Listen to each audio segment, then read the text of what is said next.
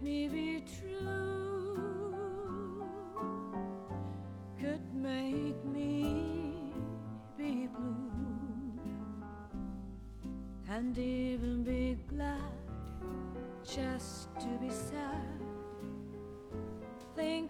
of 大家好，欢迎收听商业摄影聊聊天，我是老陆。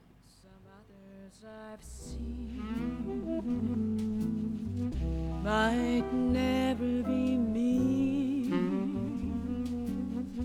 might never be cross, or try to be boss. 欢迎大家继续收听新的一期商业摄影聊聊天。那么这一期呢，想跟大家分享一个关于呃最近在更新的一些话题吧。那么最近呢，其实我一直在更新一个公众号，大家也知道，其实周三呢有一个节目叫商业影棚管理。那么呢，这个节目呢，其实我在后台也有看到，呃，很多关于我的一些文章发出来的数据啊。那么可以说呢，这个文章呢，呃，可以说其实观看的人数还蛮少的，因为大家认为可能觉得商业影棚管理啊，一些很硬核、很有趣的一些内容，大家觉得哎，一看觉得哎蛮有意思。后面看着看着呢，就觉得离自己很远很远，就是觉得这些内容和自己好像没多大关系。你在运作这个影棚的时候，你可能真的你这一辈子可能都没有什么机会去运作这个影棚，但是或者说你可能觉得自己以后也不会去运作一个影棚，所以觉得这些内容对你来说其实没有多大价值。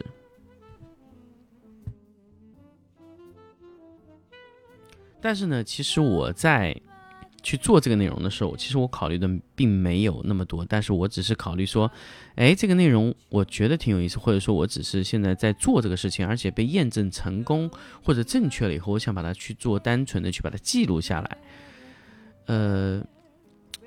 所以其实很长一段时间它的播放率其实不是特别好，包括展现率，但是它的内容是我个人觉得是比较的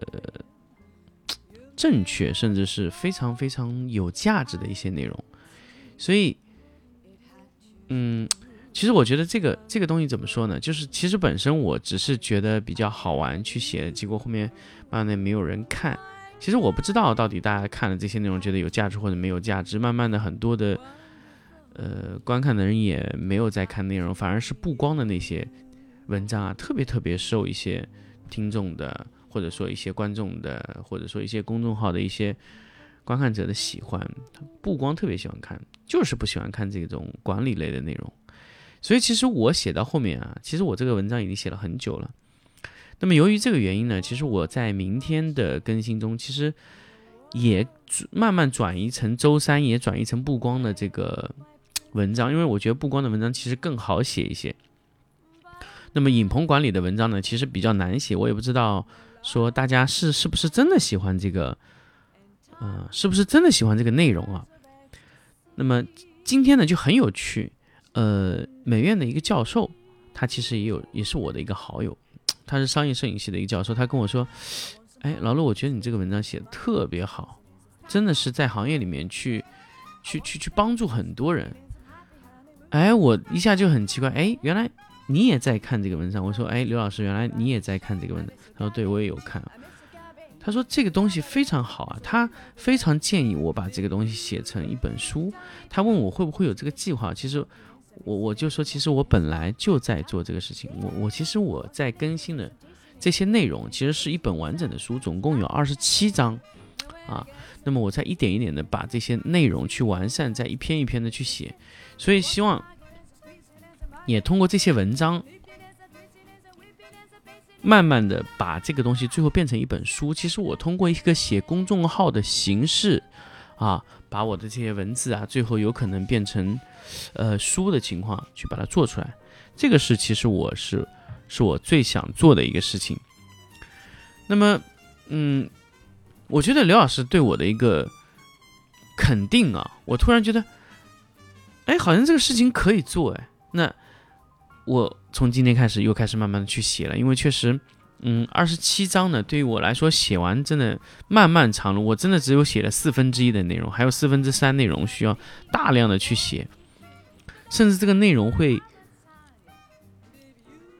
涵盖到未来很多年，就是说商业摄影会影响到什么程度，是会在现在这个状态下呢，还是会有其他的一些行业介入，会不会有资本介入，资本是以怎么的形式介入，那么资本最喜欢的是什么，什么样的情况是资本最喜欢的情况，那么 R O I 又怎么算，投入回报率又应该怎么算，人力资源控制费用又应该怎么怎么算啊？这个就是我们在做这个事情的时候就想去做的一系列的内容。呃，怎么说呢，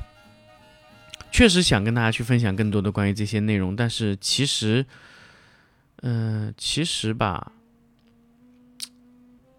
我不知道大家喜不喜欢。就从这点上面来说，其实我个人写这个文章是特别特别没有信心的。我不知道在商业摄影领域里面，大家喜欢看的到底是布光，还是管理？当然，如果你是一个摄影师的心态，你当然不会选愿意去看一个商业摄影的管理的一个文章。可以说这本书里的内容我可以很负责任的讲，你在市场上你在任何地方看不到，因为没有人会去写这样的内容啊。其实老陆这个人一向来的性格就是我去做的东西别人都不会做，如果别人做了我就觉得我不屑于去做这个事情了，所以这个就是我这么多年来去做一些内容很困难的原因，就是因为你没有任何可以参考的东西，或者说你只有摸着黑去做，或者说你去做尝试的时候也是尽量去做一些可能你以前不会去做尝试的一些、呃、内容，所以这个就是我在去做这个文章的一个初衷。但是未来你说这个文章会怎么写呢，其实我我倾向于是更加写更加偏向于未来化的一些文章，比如未来的商业机器人会怎么样，未来商业机器人的价值核算应该怎么样 ，R O I 产出应该怎么算，怎么样去把它投产规模化，怎么样利用高低中的这个人才差来去赚取这个大量的红利，又保证每个收入都合理。这个是我在未来的这个书中我真的会去写到的一些内容。可能本来我想写这本书啊，就写个十章、十五章，把我在现在的这个一个工作流中把成功的把一些内容翻到了一百二十五啊，以前的呢它那个拍摄量呢可能是在三百到四百万，那么我现在直接把它翻到了六百五十万左右，那基本上翻了一百二十五倍啊， 百分之一百二十五 倍，不是一百二十五倍，就是业务量 翻, 翻了非常多，而且大家的收入也非常好，而且公司还是保持在盈利状态，这就是我在去做这个事情的时候想到的非常多的东西。那么这个模式以后怎么样能走通呢？其实我个人觉得没有想得特别清楚啊。那么你说现有的模式要走下去，能不能走得特别顺？我觉得这个没有什么大问题。但是如果说我们在未来还是保持这样的流程去做，未来有没有前途啊？我不敢保证。但是这一些内容，我会尽量往前写啊，所以很多时候你在创业的过程中，或者说你在是学习这个模式的过程中，你想利用这个书里面内容再去重新做一遍，那这个成功的可能性确实非常的低。为什么呢？因为首先他在写这个内容的时候，这个内容已经被验证过了成功，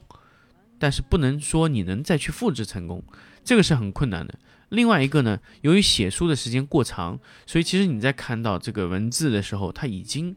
过时很久了。所以真正的呃内容，我还是跟大家说，真正你要去学东西啊，不能靠去看书。书呢，可以给到你一些呃前人或者说更早更早以前的人他的一些思路啊、创意啊、想法啊，这些是可以他可以给到你。但是未来你想要去通过这个东西去改变一下你自己的拍摄的方向，或者说运营的方向，其实靠书是不能解决的，你需要去，呃，你需要去什么什么呢？就是你，你需要更多的去看别人怎么做的，去买别人的产品，来知道哦，原来他是这么做的，哦，原来他是这样做的。那么这个才是我觉得你在未来更要去关注的一个东西啊。那么这期呢，就跟大家说这么多，其实也说了一大堆废话。那么希望大家不会觉得逼逼叨。那么这期其实真没什么内容，只是跟大家说一说关于我最近碰到的这个文章的事情。那么当然，如果你真的想要关注我的一些文字啊、视频啊一些内容，你可以登录微信关注我的商业摄影聊聊天的公众号，那么每天啊每周的一三五都会有文章更新。那么更新的内容呢，现在我们现在没有办法固定，但是我们会更新出各种各样有趣的文章，所以感兴趣就加抓紧来订阅吧。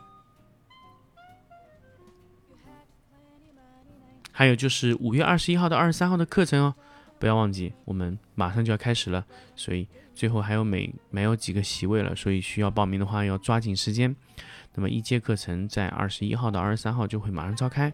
那么报名我们的方式也非常简单，关注商业摄影聊聊天的微信公众号就可以找到我们。好，我们就到这里，下期再见。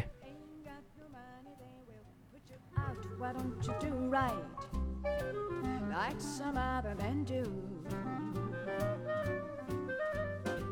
Get out of here and give me some money too.